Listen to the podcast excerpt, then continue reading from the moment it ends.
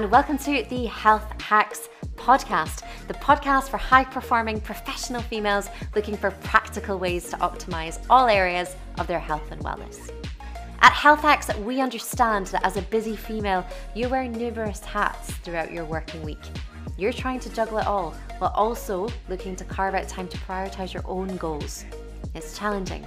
It's therefore our mission to channel your energy into the areas that are going to help give you the biggest bang for your buck, to really make significant changes to your lifestyle in the most efficient way possible. So, at the moment, if you feel as though you need more energy, you want to feel more productive to improve the quality of your sleep, to lower stress, to increase confidence, to show up better in both your personal and your professional relationships, this podcast is for you. If it's time you prioritize your health, learn to fuel your body, found time for exercise, and said goodbye to fad diets and inconsistent behaviors for good, this podcast is for you. If it's time for you to step into the shoes of the high performer you know you can be, this is the right podcast for you. Join me and my guests as we take you through the Health Hacks podcast.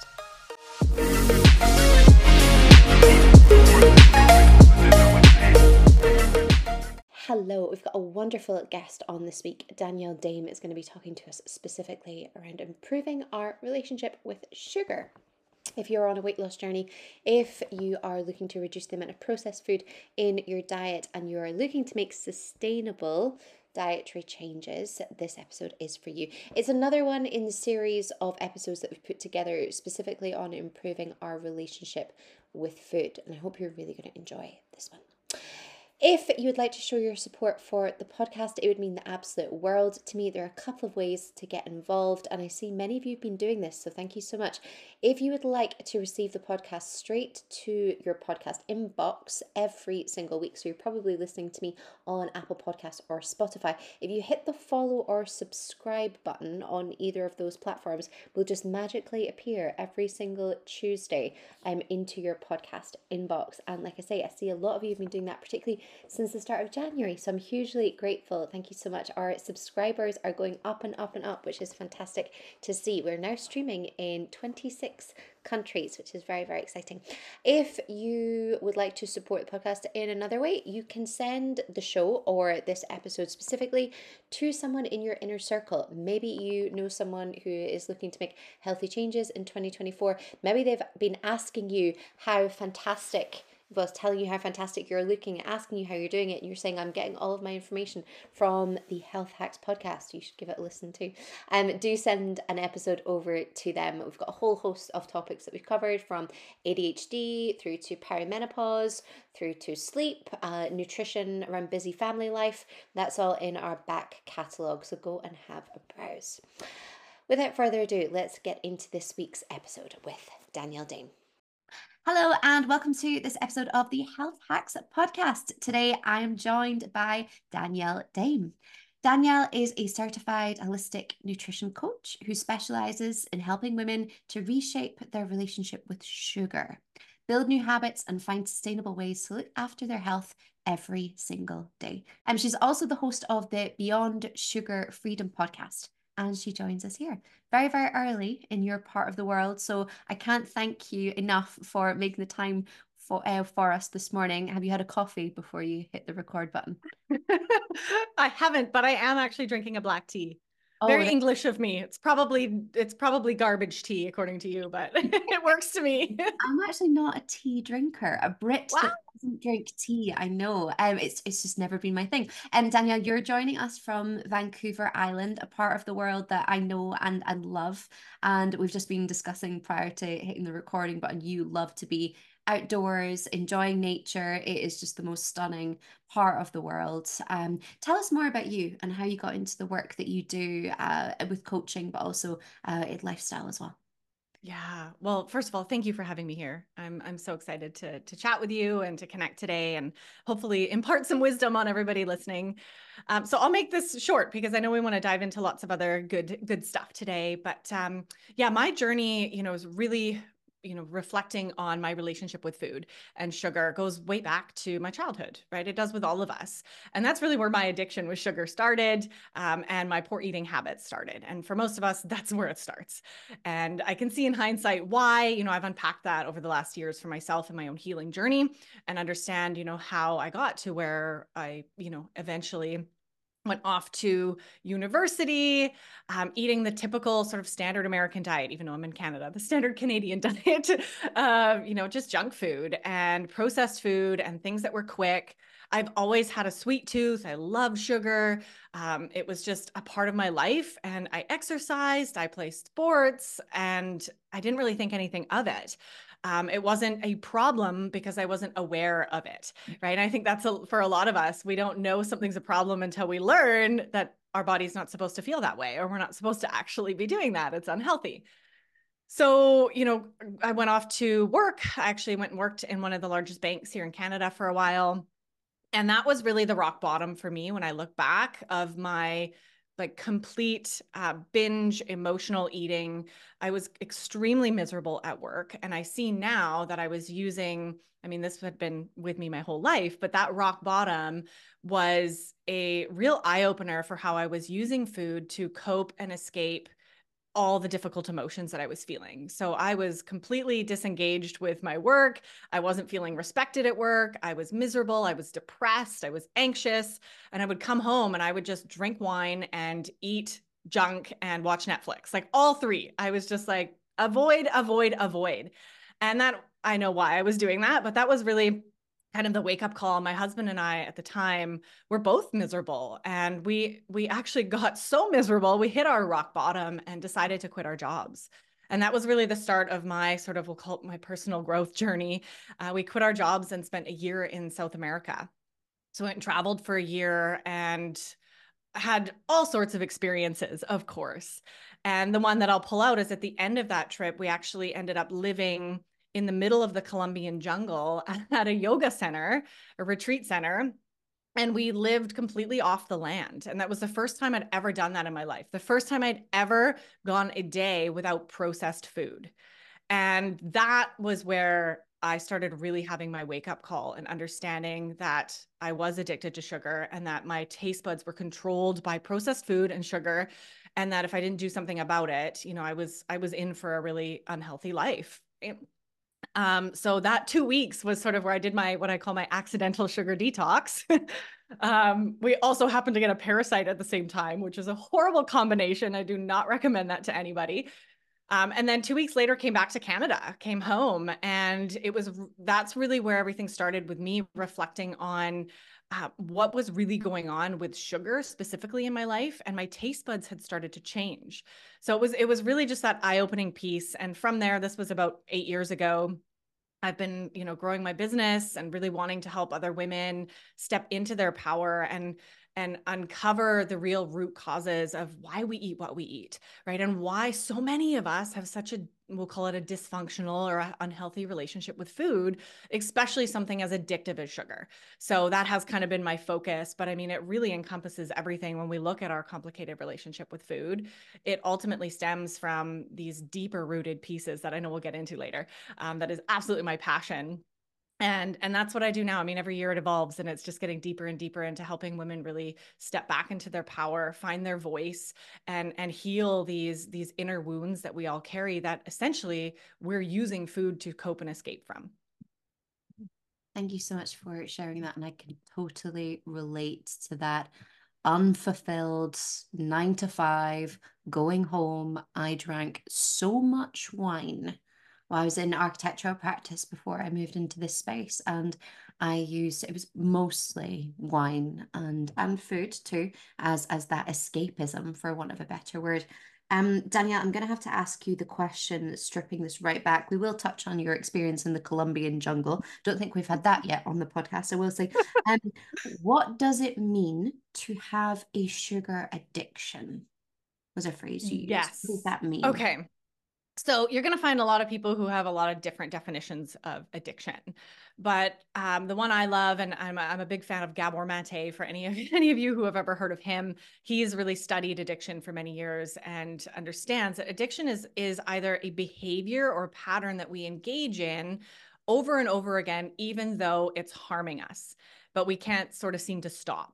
So this is where, you know, food or sugar, right? We can think of uh, hard drugs we can think of alcohol we can think of porn we can think of shopping like it's it's a destructive behavior or uh, substance that you know is harming you but you can't seem to stop. So this is where sugar comes in. We know now um, and we can get into some of that but hopefully i mean the world is waking up to the truth of how harmful overdosing on sugar is and processed food and seed oils and a lot of the toxins that they're putting in our food especially over here in north america and um and and we still can't seem to stop. We know we don't want to be eating it. We know we don't feel good when we eat it. We know it ruins our sleep but we can't seem to stop. So that would be kind of the simple definition of of you know the addiction you know on that sort of mm-hmm. and what does it feel like i mean from your either past experience or ex- anecdotal uh, responses from your clients in how they feel when they they need to or want to have that sugar to satisfy what does that actually feel like from your experience yeah, yeah, such a great question because that is really where we need to start. For many who are listening, maybe going, I don't really think that's a problem. Um, you know, for everybody, it, it does feel different, but I think mostly for most of my clients, and I've seen over the years, it's this pull, right? That's almost like this really big energetic pull towards like, I need something snacky, right? Or I just, it's kind of like this need that comes from a deep space of like, I, I need something. I just need something sweet right now, kind of that impulse. So that craving, some people might actually relate to actually physically having a craving for chocolate or a craving for that glass of wine, right? They might be able to, to connect that. Um, it's also, it's also that, that like that emotional pull, right? Of like, oh, I just need to feel better, right? Or I need to, um, I need to just distract myself, right? So there's there's a few ways, like physically and psychologically, that those sort of cravings show up and that that pull. But what that what that looks like on a bigger scale is is not being able to go a day without having like a snack, having something sugary, right? Not being able to finish a meal without needing some dessert. Right? I know that was a big one for me. Like the day didn't feel complete unless I had a bowl of ice cream after dinner, right? And maybe it's eating mm-hmm. exactly that, eating after dinner, right? Eating on the couch, watching movies, like feeling like you need a snack or or your day doesn't feel complete. So those are a couple of the ways that it shows up. Obviously, it it shows up in many different ways for for many different women, but those are some of the most common ones that I see so interesting there when you were speaking, you used the word need and not the word want. Yeah. Because for me thinking about that and, and just and reflecting just as you were going through, it is actually a want, isn't it? It's a driver, it's a want, but we describe it as something more urgent than that. We describe it as something that we, we really feel that we need it. And I think that's yeah. one of the distinctions, isn't it? It goes from a desire to a, a real sense of urgency and almost out of control. I know I've definitely, if I've experienced cravings, or I love the word you use, that pull towards something. Like I, I need to have this. I feel like it. I, I can't be complete. I love that. Um, yeah. you lived in the Colombian jungle for a while. What an experience! I'm sure. Not you, a while. Two weeks. two weeks. Well, on your but on your traveling journey, though, I'm sure you must have experienced or been exposed to a load of different cultures. That actually, when we are in you know Western society and we're all used to going to supermarkets, and I I you know, lived living in Canada, we we can go to the same supermarkets and we can get the same produce over and over again, right? It's uh, we get used to to the same. Um, I'm sure this is a huge question and I don't know if we can uh, do it justice on a on a single podcast. But what do you or what are your perceptions of the society that, that we live in that prioritizes processed food so highly? I mean, even some of the supermarkets here, you can actually struggle to get fresh produce and to, or to know what to consume or thinking about a supermarket the proportion of fresh, fresh produce versus processed in the overall supermarket is very much weighted in favor of the process. And I wonder if you have any thoughts on on that as a societal problem generally.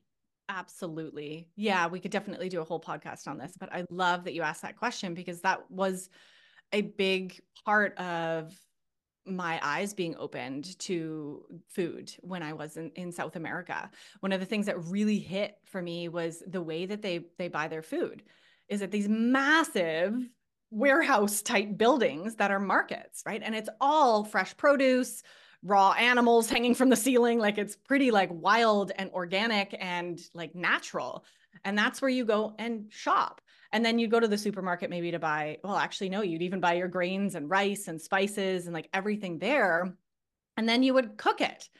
And I remember like just kind of living at least my my young years, like just eating processed food or takeout, right? So to me, like cooking all your meals seemed crazy. And I, this is a, a, societal systemic problem that we have here in the Western world where we do not prioritize cooking for ourselves. Right. I know a lot of your listeners are busy, uh, busy women with a lot going on, and I don't have time to cook is, is a really common sort of mantra in the head, right? Because it hasn't been instilled in us that that is actually a vital part of our thrival, not just survival, right? But as human beings. So we have been indoctrinated into this society of fast processed foods, right? Thank you, McDonald's. Thank you, PepsiCo, right? These big conglomerates that have taught us since the 50s that, you know, women can now go and work. They don't have to cook anymore. Here's all these quick, fast ways to start making food. And it's just gotten worse from there. And now we're we're in this this age where we don't know how to cook. We don't we don't know how to nourish ourselves and it's not a priority. Right. And there it's kind of it's it's out of necessity. I think it's just the way that, you know, in South America, they just do. It's cheaper to go and buy your fresh produce, right? This is a problem as well. Here it's more expensive sometimes to cook real food and cheaper for processed. So there's a lot of systemic problems that need to be addressed, but that's you know the the quick couple things I'll say on that and it is really I mean obviously I haven't been down there for 9 years or so but I remember that being really eye opening for me and in actually starting to like just see how a whole culture actually cooks most of their meals right? Mm-hmm. and they don't always go out and even when they go out it's pretty simple food. It's not you know complicated. Yeah. I know that you were there for a short window of time and unfortunately were was were ill during during that period but what have been your experiences of of reducing processed food in your own diet and prioritizing those whole foods from a uh, from a physiological and, and psychological? How do you feel operating with those real foods yeah, yeah. Well, I felt like crap in the beginning. I'm going to say it how it is. there is a detox period, and I felt like garbage. And obviously, we were sick um, and then came home. But after a while of cleaning up, um, definitely massive changes in my energy, improvements in my sleep, improvements in my skin. I just started feeling, um, I love this. A lot of my clients kind of use this word clean. Like, I want to feel clean. I started feeling clean. Um, and my brain started working better. You know, I, I love this piece of when I work with my clients, I start noticing, wow, I'm I'm not foggy and I don't have mood swings anymore. And my hormones are more balanced and I'm sleeping better. And and yes, you know, hopefully losing some weight as well, right? Like that is a byproduct of this. Um, so it it really just it changes everything, you know, physically and mentally when we get off of. I mean, we're on drugs, right? Sugar and processed food is, is a drug, and it's hijacking our dopamine centers. It's hijacking our gut health, um, and really all areas, not just mentally and physically, but emotionally as well. I mean, I know, um, you know, for so many of my clients, it's that guilt and the shame and the like the depression and the anxiety and that sort of a, emotional roller coaster that they go on with food right and it's just it's robbing us of our presence and our joy and our ability to really be here and live the life that we want to live mm-hmm. um I wonder if it might be useful for the for the listeners, also for me, uh, to maybe define what we actually mean by sugar in this context and, and what falls into those categories, what we're defining as a sugar as we go on with this conversation. What does it mean to you and, and your client base? Yeah, yeah, so good. Thanks for bringing that in because that is an important place and actually a place that um, many don't realize. so thank you. So sugar is, and again, you'll find different definitions, but in, in the simplest way, sugar is any simple carbohydrate that immediately converts either to glucose or fructose in the bloodstream. So these are like quick acting, um, digestible simple carbohydrates. So many of us know that candy is sugar, ice cream is sugar, right? But many also forget that chips are also sugar, right? The white processed corn flour that was made to use those chips is immediately released into the bloodstream. So what I mean by that is there's there's minimal fiber, there's minimal other nutrients and it passes through your digestive tract and really quickly causes an insulin spike in your blood sugar. And this is things like uh, also maple syrup, honey, agave. Like there's a lot of these natural sweeteners that people trick themselves into thinking, well, it's not sugar, it's honey. It's healthy for me. And sure, honey may be one of the best forms of sugar, but it's still sugar. So we can't fool ourselves with that. Um, so is bread, so are chips, so are crackers. These sort of white flours and and white processed foods, also high sugar fruits right? Like, unfortunately, pineapple is sugar, right? It's delicious. And yes, it's natural, but it's still sugar in the body and it's still giving you a big hit. So you need to understand when you're eating that that hey maybe i shouldn't have a whole pineapple right maybe i'll just have a couple bites right because that's a lot of sugar so i think that's really important for people to understand that even if it's natural it's still sugar in the body it's still giving your body a massive dump of glucose and fructose and it's it's a massive burden for your insulin and your liver to to try to process all of that really quickly whereas when we look at things like um, complex carbohydrates, which I know there are people in the keto and carnivore world who say, like, don't eat any of that. Um, I'm a little bit more lenient. I think each of our bodies has a different story to tell. But complex carbohydrates tend to come with more fiber right? And more actual vitamins and minerals that help digest that. So, like eating a whole apple versus drinking apple juice is going to be a massive difference in the way that it actually gets slowly released into your body and dealt with. Right. Instead of a massive dump of apple juice, right? Your body's having a minute to like actually process and do what it needs to do with the, that apple. Does that make sense? Absolutely. I think for a lot of people, the, the wording confuses things because we say simple sugars. Now, in my head, I can see why people would link the phrase simple sugars. You think food in its most basic form. So we then start to think of things like, you know, the potato or the right. apple or the, we think, but what we actually mean by simple sugars is the speed in which the body breaks that food down and it's utilized by by the body. And for me fiber is the key one so it's it's what am i getting? What other benefits am i getting along with this food group? So when we think about the the pineapple yes the quantity is important but thinking about the nutrients that also come along with eating that fruit. So you're also getting the vitamins the minerals the the fiber that comes along and and that's where we can find that balance. And i love that you're a carb advocate as well. So you're not saying cut out all carbs right? That's not the conversation here at all. Well it depends. So i, I should clarify on that. um, Um, it really depends on the person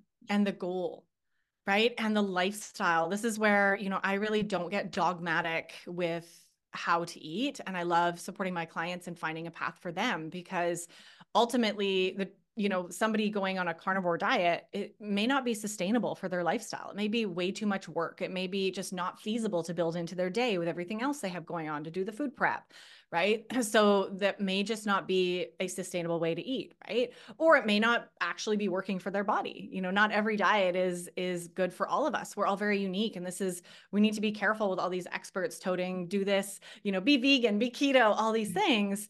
And we have to sure maybe try some of those on, but really tune into our body and look at what are what's happening to our muscle mass, what's happening to our gut health, what's happening to our all of our markers, right? In our in our blood. Mm-hmm. Um, and and find what is that diet for us. So so you know, it really depends. You know it depends uh, for many uh, on the carb but no i i mean i eat carbs. I yeah i don't cut them all out. I have a what i call my my sugar freedom relationship and um, I still eat sugar on occasion. I still love a glass of wine on occasion, and it's it's from a different place now, where it's not dragging me into that hole of then doing it every day, right? And and I know what my body can handle. I know that the toxic load that my liver can support, and um, I think that's an important part of it. So it's not as easy as don't eat carbs and eat carbs. I think yeah. I think we all need to play around and we need to understand. Yes, we can eat better versions of carbs, 100%. Um, but it's it's really up to us to sort of play around, and that's the piece people don't want. Right? We want the answer. Just tell me what to do. Yeah, the how much and when I think is definitely the challenge, and finding out how that uh, your balance, and it is a bit of trial and error. It's certainly taken me a long time to know what works well with my body. I know now what digests well, when to consume it, when to stop is a is an important one. It's a it's it's when to stop. I think well we were definitely raised in a culture that you ate what was on your plate and yeah. you would not leave the table until you know that plate was plate was clean and that hasn't necessarily served us all um, as we've as we've grown. Um and obviously uh, tie that in within an abundance culture that we're now in. I think that messaging came from a society that it was a little bit more scarce and conscious yeah. of, of food but now we've gone the in one one generation gone completely the other way and we're now in this generation of abundance and we don't know how to handle that messaging it's an interesting uh, interesting uh, line of thought you've got an amazing line on your website your relationship with sugar is a reflection of your relationship with yourself tell us more about that yeah. Okay. Thank you for pulling that out. I love that. I love that one. And I love talking about this because so, for the last eight years, I've been really diving deep into supporting women and building healthy habits, learning to meal plan, learning to detox from sugar, support their body. And what I very quickly uh, realized is no matter how long my clients were eating clean or and and even for myself you know it took me almost 3 years to feel like I had a handle on what was going on you know uh, back in control of, of what I was eating and nourishing myself was second nature and you know my clients in the beginning every time and i see this in the world around me i mean i'm in this this industry now and i see it all the time as women going off of sugar or eating really clean for 30 days 60 days 90 days maybe even a year. I've had some clients come to me who've done this a year of like really clean eating not eating sugar and then something happens and they're right back in sugar right? There's this sort of like yo-yo dieting um, thing that happens and I became really fascinated by this early on, being like, why, if somebody feels so good, why would they self sabotage? So I started really observing and getting curious about what's going on under the surface. This is not just a physical problem because there's no doubt, obviously, sugar hijacks our brain, our dopamine centers, our gut. You know, it it um, wreaks havoc on our whole body, and cravings can come from the physical aspect of you know our gut microbiome screaming, "Give me sugar." But when that's no longer a factor, what's going on? And I started becoming fascinated with the mental and emotional piece. So by that quote, what I actually mean, and, and now as I study more of addiction, and I'm really getting into the the world of somatics and uh, ner- understanding our nervous system, I actually understand now that our patterns, whether it's with sugar or toxic relationships or alcohol, all of these patterns of what I will call numbing and escaping are essentially a trauma response from our childhood. And we all have it.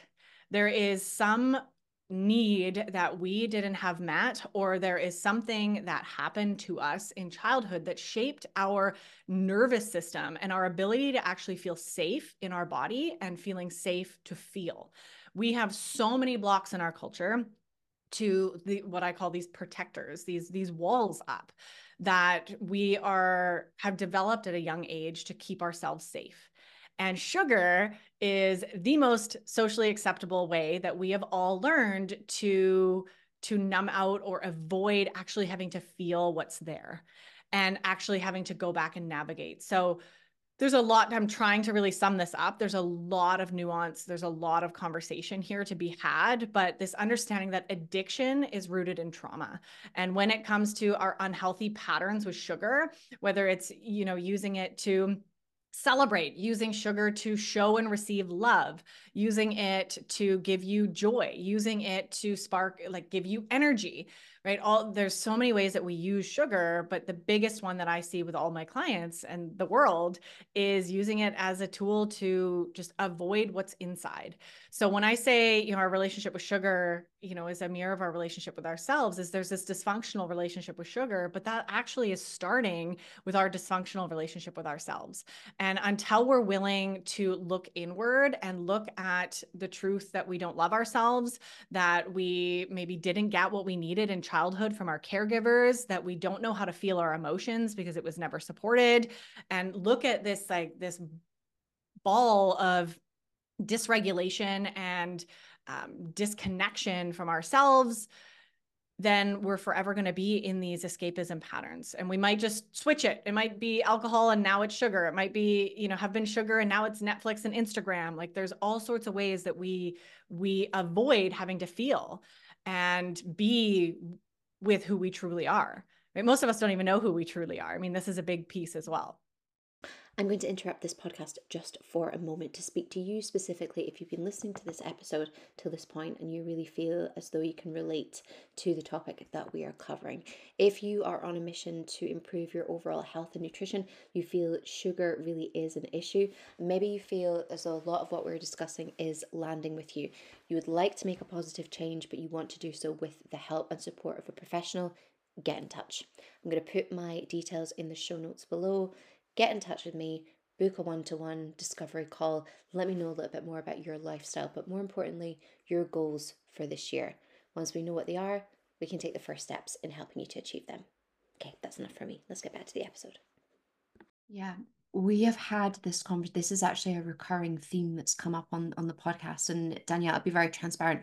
The most listened to podcast episodes that we ever have on health hacks are around emotional eating and are around uh, this piece. I need to ask you this question because it's coming up again and again and again and again that our default is to numb. And our default ways of numbing are exactly the things that you've just said sugar, Netflix, uh, Instagram, social media is, is a massive one. They're, they're just, they seem to be the ones that are coming up. What on earth do we do instead? I'm someone, I've had a really, excuse my phrase, um, i have had a really shitty day. I'm stressed. My boss has been pissing me off. I've had just had a fight with my partner. I, I've gotten to the end of the day. I've closed my laptop. I'm working from home. I can't be bothered to cook something when Deliveroo is right here. I, I want the sugar. I need the sugar. What am I supposed to do instead? Yeah. Yes. So this is, I love that you're asking this question because I can imagine so many listening to this now asking that question. And I will kind of, uh, I'm going to come at this differently because it's not about doing something else instead. It's about learning and teaching yourself to be okay doing nothing. So we often look for what I would say your question is almost a surface level question of like, I just want to replace this bad habit with a good habit, right? Instead of eating sugar, I'm going to have a bath instead of, and we often look for this other thing to do, but we're still just masking the problem. The problem is not being able to be in whatever it is that you're feeling after that crazy day you just described right? That is a that is a crappy day that you just described. And you're probably going to be feeling really stressed maybe sad maybe angry uh, maybe disheartened or disconnected. There's going to be all sorts of things that demand to be felt. So instead of doing things it's actually about getting to a place where you know yourself enough and you know how important it is to feel that you can after a day like that spend time with yourself feeling what you need to feel right? And spending time with yourself slowing down, right? And that might be, you know, in the bath, it might be going for a slow little walk, or it might be just sitting on your bed and crying, right? And it might be journaling it out, right? And spending some time actually allowing yourself to process those emotions instead of distracting with something healthier. Because we can still distract. We can distract by listening to this awesome podcast. We can distract by reading a good book. I mean, these are healthy habits, but we're still not being present with ourselves and the experience that we just had on that really shitty day. So I would argue that that is the work. And doing that is the hardest part because everything in us since childhood has been screaming that it's not safe to do that. So there's a lot of work that we all need to do on on re-regulating our nervous system and working with someone to do that. You know, whether it's a somatic therapist. Um, I'm a huge fan of breath work. I'm also a huge fan of psychedelic work and really navigating into some of these traumas so that they no longer have the hold on us that they have and learning to yeah like training our system right we need to retrain our system how to relax and how to feel safe and and build those tools to support ourselves. For many of us, feeling big emotions, like maybe there's some grief, is not safe to do alone, right? And that's where we need the space holder. We need someone who can hold us in that and help us navigate that because it's too big and scary. Um, but for some, right? And you get to a place where me, you know, like myself, I have no problem like holding myself and supporting myself through some big emotions because I have my grounded tools. So that's how I would answer that. Uh, maybe not what you were expecting, but I think that's a really important piece that I see is, you know, just being careful that we're not just replacing with more distraction and instead learning how to be with ourselves. I think it's a really good point because I have certainly done exactly what you've just described. Now, I would agree that there are certain habits that will serve us better than others. But for example, I, this is just a, a personal one, but I've talked about this on the podcast. I don't have social media on my on my devices. Like I don't have my phone is a tool. It doesn't do anything other than I should probably go back and get one of those old school Nokia. Yeah, my husband has one need, of those. I don't need a smartphone anymore because I don't use it for anything smart. Um, but what I mean by that is uh, I replaced, I noticed I did this. I replaced social media with reading.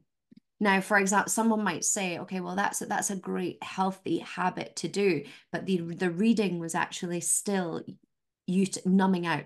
It was just another form of doing that. And you could argue, okay, well, that's a, a better form but it's not always addressing the issue at hand. And I'm glad you've actually brought that to the forefront of our of this conversation is replacing replacing a like for like isn't solving the isn't solving the issue. Can I ask this is really personal and feel free to take this where you want to. Yeah. You've obviously trialed various ways that work for for you. You know, you're a business owner and I'm glad you've your business means that you no longer have those horrible days that you had in a past life and you've you left that role, but you're a business owner. Sometimes things happen. Sometimes all the fires go off in one day. Sometimes you want to throw your laptop across the room. Sometimes you wonder why on earth am I doing this? I'm sure it's not just me. Um but uh, what do you do personally at the end of those kind of days? How do yeah. you cope with that? Yeah, totally. I love that. Thanks for asking that question. Um, because yeah, it's it's almost it's a different kind of like horror as an entrepreneur entrepreneur. And I've actually it's funny that you're asking this now. I've just come out of an intense couple weeks um, with the business and also personal uh, health uh, scare with my brother. Um, and there's been a lot of like emotions going on and a lot of what I now use the term is dysregulation. I know my system has been pretty dysregulated. So some of you call that stress. Um, so yeah, my go-tos are really um, having baths. I love having a bath. Breath work is a big one for me. I'm actually just at the end of a 10 week um, commitment that I've done with a group where we do two breath work sessions a day. So that's been a huge, massive um, supporter in helping me regulate my nervous system. So staying committed to that process. Um, starting my days are is probably the most important. So if I'm having a really hard time or like going through a hard time, how I start my day changes everything. Absolutely everything. Um, and I actually just did this last week. I didn't get to do my morning routine. I didn't get to like usually I'll I'll do some light yoga and I'll do my breath work at minimum. Um, and I didn't get to do that. And I just got swept up in the day and I was so stressed all day. Like I was just dysregulated right off the bat. I didn't have my foundation. So I know that about me. Um, and yeah, the the so for the end of the days, yeah, I also am very lucky that I have a sauna. So I love going and spending time in my sauna. We have a barrel sauna. It was the best investment I ever made uh, about a year or two ago. Um, it's a fire burning wood sauna, and I'll go in there and I'll actually, um, I love something that I'm getting into more of is singing. So, actually activating my voice. I have a shamanic drum and I'm starting to play around with different um, yeah different song and that to me is is very soothing for the nervous system. The the vocal activation is really powerful and just being in the sauna no technology in there very relaxing. Um, going for walks when it's not pitch dark and freezing here in canada you know in the evenings. Um, yeah off the top of my head those are ones. I've also started learning to play instruments. Actually that's a new one this year.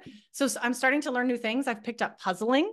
I haven't done it in a little bit, but like finding new things to kind of do that aren't necessarily um, yeah, I mean, some of those could be, you could say that I'm distracting, but I think it depends. Like if if I get to the end of the day and I know that there's a lot of stuff for me to feel, um, I am grateful enough that my husband is is training as a somatic therapist, and we both like therapize each other at home. So if I'm going through something, he's there to hold space for me, um, or I'll you know journal and you know just spend time with myself and whatever feelings need to to be felt. Yeah. I love that you've brought out, we were actually talking about the end of the day, and you've done exactly what I do by addressing the end of the day, reverse engineering it to fix the start of the day. Yeah. And this is so funny that you've brought that up. I think January and the start of the year puts a lot of pressure on people to start all guns blazing, 110 yeah. miles an hour into our goals for the year. And no wonder people don't feel if they don't rise to that unrealistic expectation that sometimes the the weeks and the months of, of January particularly can they can really take that to heart and feel a lot of failure or guilt around how the start of the year has happened. I've been having conversations like that quite a lot over the last couple of weeks in particular. And the reason I bring this up, Danielle, is what we have actually done with these ladies is instead of trying to fix everything or to fix or quote unquote fix everything that's going on is actually to strip it right back and say how are you starting your day? Yeah. because you've just echoed what is is really important to me. It's almost like a sacred time. How you start the day for me really ripple effects into yeah. everything else that happens. And i'm sure i mean you could i don't know how you feel about this but a morning routine for me doesn't have to be anything too elaborate it doesn't have to be any, you know, anything that takes a lot of time. It doesn't have to be hours and hours long. It can be a simple set of activities, but they're anchor points within that day. Is that something that you would echo? 100% yeah and understanding i know that a lot of your audience is really busy right and a lot of a lot of women even the ones i work with of course are i don't have time for that right and it it can be just 10 minutes right like and, and it can make such a massive difference. And what i would say is the most important part for starting your day is making sure you're starting it with yourself. So this isn't about someone else. So this is not turning your phone on maybe not even having it with you. It's not about giving your energy away. And i know anyone who's mothers right that might be hard to do but finding time to like spend at least 10 minutes with yourself first, like introspecting, whether that's with your journal or listening to really beautiful music and doing some breathing or, you know, doing a little light stretching or actually doing a meditation, you know, whatever that is that helps you spend a moment inward, right? Because you're about to go about your day and probably give your energy away to everybody else, right? And refueling your tank is is something that we completely forget and it's no wonder we're burnt out and exhausted and getting through that by eating sugar and drinking coffee, right? Absolutely. I'm going to bring this up because a lovely client of mine who is a mum, and I'm always very, very careful here because I don't have kids. So I'm very, very careful about uh, the conversation around where that energy goes and who it goes to. And I'm very cognizant of the fact that mums are under a whole world of, of different pressure. This lovely client of mine, she runs a busy legal practice in London. And she has recently, I don't know if you use a, a Lumie light, where in the UK is similar to you, very, very dark, particularly at this time of year.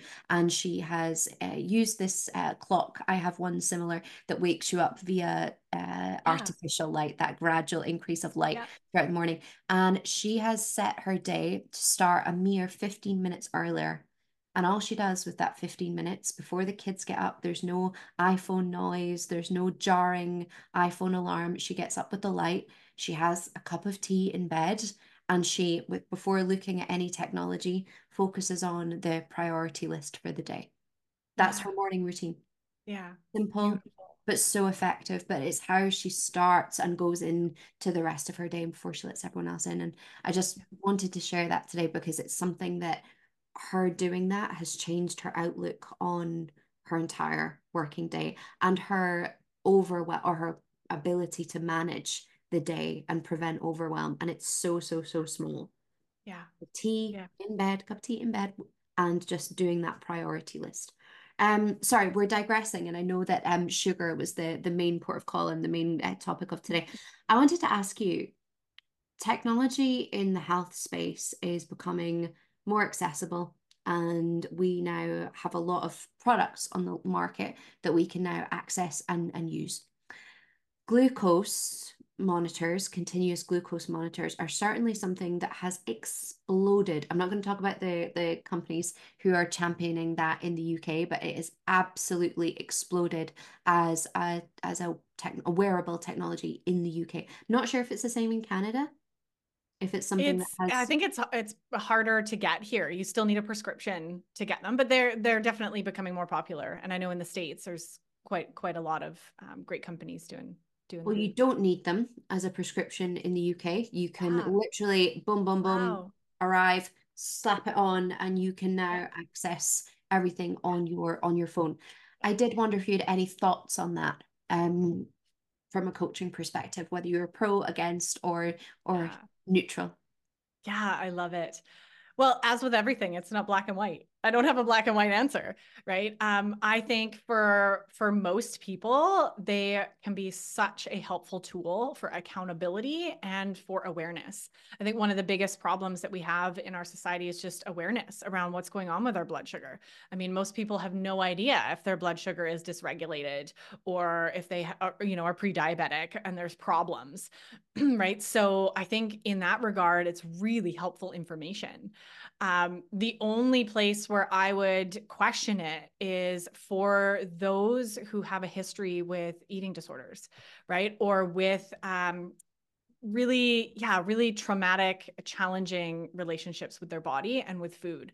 Um, so same with the scale right? Weighing yourself right? Like i think for each of you if you're thinking about getting a CGM and using it, just being really clear on what you're wanting to get out of that and why you're using it. You know, is it to shame myself after I have a piece of cake, right? So, or is it as an actual like uh, information gatherer and oh, that's really interesting that the cake did that to my body. Like we we have to be really careful that these tools don't then sneak in as ways for us to become obsessed of our with our health. Um, I have a lot of friends who are in sort of the biohacking space, and I see all the gadgets they have and all the things. And personally, that's not for me. I'm a real down to earth. Like I don't love a lot of technology. I'm still figuring out technology. I can see the support. I can see for some people that really is helpful, but for others, it's just more noise. It's more distraction, and it can begin or continue promoting not connecting with our bodies, um, which I'm a huge proponent of. So that's a whole journey, of course, too. But to be able to actually listen to your body, you know, to know if you had a good sleep versus needing your Oura ring to tell you you had a good sleep. So we just need to be really careful as we're navigating into all of these beautiful technologies. I'm not saying they're bad. I'm saying we just need to be really clear on how we're using them, why we're using them, and how long we're using them for. And are they actually going to support us in the in creating more connection with ourself understanding of our body's cues because our our body's telling us if our blood sugar is dysregulated or if we've had a bad sleep. Like we don't need a tool to tell us that um, but for many who are so disconnected from their body because that's just the that's the way we've been raised that might be a helpful tool to sort of get back there right? And to say oh okay like now i have i'm having a bit of feedback. Here's a number now I can associate it with maybe how I'm feeling and start maybe, you know, going from there. Mm-hmm. Um, do you use any kind of wearable or any kind of tracker? I don't. No, no, and, and I don't. Have you ever? Um, I've done C. I've had a CGM before, yeah, and I, would actually like to do it again. I like to kind of ex- experiment with myself, uh, different foods and things, and see how my body's reacting. Um, but no, other than that, I have my my husband has an Apple Watch, but I don't think he uses it for anything other than running and listening to podcasts. no, it's amazing. It's it's always really really interesting to hear other coaches' perspectives and where they feel this is an appropriate uh I mean use and and just where you go personally. I would presume you have clients who use yeah and they yeah, yeah. and so you're not against it at all. No, not at all. No, as I said, like it can be a really helpful tool for a lot of people. Mm-hmm. Um, I just personally am such a like earth down to earth kind of gal. I love things simple. Like I don't have a lot of gadgets in my kitchen. I'm just not a gadget person. Yeah. Um, and that works for me right now. One day I'm I might get gadgets. I don't know, right? Um, but right now I I don't feel like I need I know when I wake up and I had a bad sleep and I know why because my cats kept me up all night, right? Like I I don't need something to tell me that. Um, but who knows in the future I I might right so really a worthwhile yeah. point was there anything that you from your first experience of using a cgm has it changed anything to you has it flagged anything up were there any learning curves for you from that experience Yeah, it was quite a while ago. Um, I do remember learning like just what I kind of already knew, but seeing how bad it was in my body. So I remember specifically when I had chips and salsa, and it was just skyrocketed. My blood sugar was just off the charts. Um, wow, I didn't think it would be that bad. So there was definitely a few, and I think there were a few others as well, a few things that I like tested, and I was like, wow, okay, that is really like worse than I thought.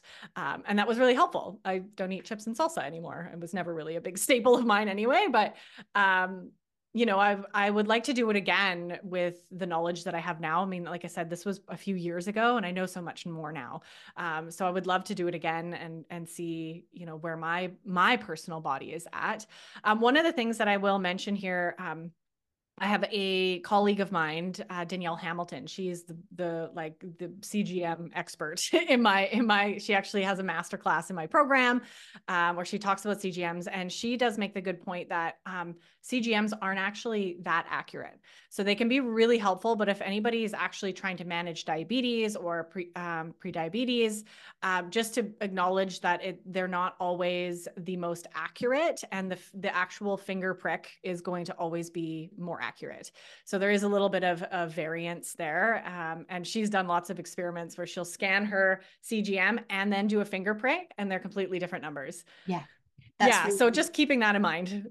It's it's just it's always the you know take everything with a pinch of salt and and yeah. just be very very in tune with what's going on. Yeah. i definitely enjoyed it as an experience. I think there is a novelty factor of course which is you know sure. it, it's great. So it's a new technology. You can learn more about your body um, but i think you need to be in a good place to do it. For me i found the order of eating food really interesting. So i found and that's been actually something that i will say has stuck so they i would eat i'm pretty uh, pretty much a creature of habit in terms of in terms of food. I do try and rotate uh, veggies and something as as as we all should, and but I am pretty consistent in my meals, and I found eating the same meals in different orders impacted my blood sugar, and that's something that has been uh, I've made a lasting change as it were from that and that's been helpful um eating veggies first and protein and then leaving the the carbs till later in yeah. the meal. And yeah. that's just been a super super super simple but it's it's really helped. It helps the society satiety helps with um slowing down meals as well which i think is always something we advocate with our client base. But yeah it's interesting. Yeah and that's uh, you know i want to add to that because that's a really great point. I mean there's lots of little tips that we can do here to like support mm-hmm. our blood sugar. So that's a really good one that you mentioned. Um, a couple others I'll, I'll throw in right is moving after you eat so a five minute walk has been shown to massively like help regulate your blood sugar. Um, so if you are eating sugar, make it a priority. Like if you're gonna have a piece of cake, make it a priority to go for a walk after, and you're just gonna be supporting your body um, so much better. Obviously, having fiber with your meals, protein and fat with carbs, like if you're gonna be eating eating something, um, can really help slow things down and and eating slow like you mentioned right? Like actually that that has such a massive effect on just our digestive and system in general and um you know and getting our bodies in that uh, rest and digest state which is really important which I know is challenging for busy ladies who will yes. sit in front of a screen and maybe not even look at their food. So it's yeah. it's literally it's yep, I remember. It's staring, yep, it's staring at the screen and it's it's not even using that lunch. It's not even a lunch break. It's just I'm consuming food while thinking about the next email reply. We've all been there, and um, but it does affect the body massively. Um, Danielle, I'm so thankful that you've been able to join us on the podcast this week and a really good insight into the work that you do with uh, with sugar being the, the main focus, but knowing that that's pretty surface level in regards to, to your work. It goes much, much deeper and a nice reminder for us all that it isn't the superficial switch and we might have to be doing different work than we expect. It's not always just replacing the the snack with another snack to um to, you know the healthier choice. It's it's something that's generally deeper rooted and a, and a really good way to um approach um not just sugar but addictive behaviors as well whatever that looks like for individuals. And if someone has been listening to this episode and they find themselves in a position where they would love to kickstart improving that relationship with sugar or or removing it they find themselves cycling through or that uh, experience that we discussed you know at the end of the day needing that sugar is coming up for them and, and they really want to break that cycle what's one action point or tip or trick would you recommend that they try from this episode i always like to leave practical tips and um, what's one um, strategy that you would suggest people try that has worked well for you or your clients yeah, uh, beautiful. Oh, just one. We got so many. If you have 10, throw them all in there. We've got time. Well, the first thing that I'd say is so important, and this is where my journey started, was just bringing awareness to where is sugar sneaking into your life. So in this is is beginning to label read, right? And maybe you don't even, you're just grabbing things off the shelf, but starting to actually become aware of where sugar is sneaking into your life. Because a lot of times you have no idea. Oh my gosh, my salad has 20 grams of sugar in it. And I had a client recently that was like, "What? The salad dressing has 20 grams of sugar in it." So that is a really important part for you to be aware of where it's coming in because automatically you're going to start making better choices, right? And you're going to start to choose, oh, okay, maybe I'll get this other salad or this other salsa that doesn't have added sugar. So, label reading and just starting to be aware of where that's coming in takes almost no time at all, right? It's a couple seconds here, a couple seconds there. You're just looking at labels and looking at the ingredients and kind of checking there and then the next the next piece that i would say is is where i usually get people to start and i usually share this is especially as you're mentioning about that end of the day i'm so stressed i need to relax right? I want a glass of wine i want a bowl of ice cream i want to just veg out and and chill out. I've been there so many times. And i would say in that it's it really is an accumulation of learning how to tune in with yourself. So a great place to start there is before you eat anything, if you can, and when you're aware enough to do this, check in with your body. So, taking a pause before grabbing that thing, right? Just taking a pause. And this isn't to guilt or shame or criticize yourself. This is a curiosity pause, right? Where you're just checking in with your emotional state or perhaps any physical sensations that are going in the body, right? What just happened here? Oh, I'm just feeling really frazzled. My day has been just putting out fires everywhere. I'm exhausted, right? And write that down. So, starting to keep a log of what shows up for you when you're reaching for sugar. Right? What is present for you when you are reaching for sugar? And that builds a lot of awareness. And, you know, there's lots of reasons why we do that. But um, that at least is that, again, that awareness place of what are your patterns right? And what are your you know go-to's you know emotionally or or eh, you know just in your body when you're reaching for sugar?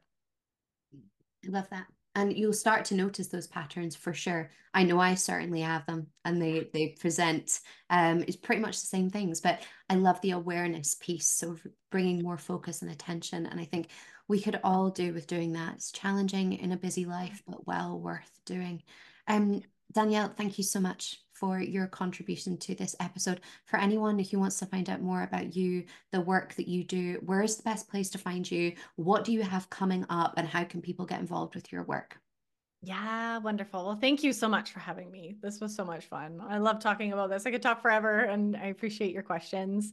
Um, so you could definitely come and connect with me. Uh, my website is danielledaem.com. Uh, you can find me on Instagram and Facebook at Danielle Daem as well.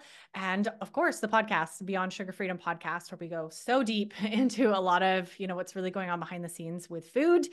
And um, I just recently launched a program, so that's not not current right now. But I do have a host a few live programs where we do this deep work with food uh, a couple times a year. So you can come onto my website and get on the wait list there. Uh, I also am new to hosting retreats. So anyone who is in the the well, you could be anywhere around the world. Anyone who's not afraid to fly, um, I'm hosting my next retreat June 2024 on a little island near Vancouver, BC, and we're to do some work together and detox from sugar together. And it's it's so powerful and so wonderful. So amazing. I love you've gone down the retreat line. And if anyone does want to explore that part of the world, I cannot. It's just, it has a special place in my heart, obviously, but it's a wonderful time of the year to also go and and explore. Um, yeah, you just have a wonderful country. And it's uh yeah. If you Thank love, you. we hope you come back one day. Oh, honestly, it's just it's one of those things that I think you get really, really connected to a place and when you build lots of memories there. But I think one of the things that I loved about particularly I've been to the island, but even Vancouver itself, people there just have a completely different relationship with nature and the outdoors and obviously the the uh, landscape and everything that you have supports that like it's just why wouldn't you go for these amazing hikes? Why wouldn't you go skiing every weekend in the winter? Why would it's just it's phenomenal but i love the culture. Uh, they had a completely different relationship to work life balance out there than we do in the uk and it was you know when 5:30 hit you know the the tools down and go out and enjoy time with your family and go out and enjoy outdoor space and and do things after work and you know shoot hoops. We would go and like play basketball and just go and sit in the park and you know it was just a very very very special time. So it's uh it's wonderful to hear you're doing great work out there and and thank you so much for being on this episode of health hacks.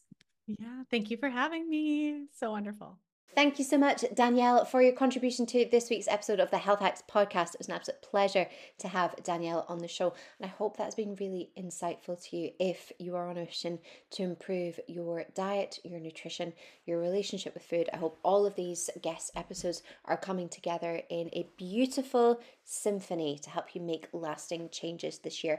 Um, we started with nutrition because I know this is the area that a lot of individuals struggle with, and we want to make this as accessible and as easy to put into practice as possible. So, Danielle, thank you so much.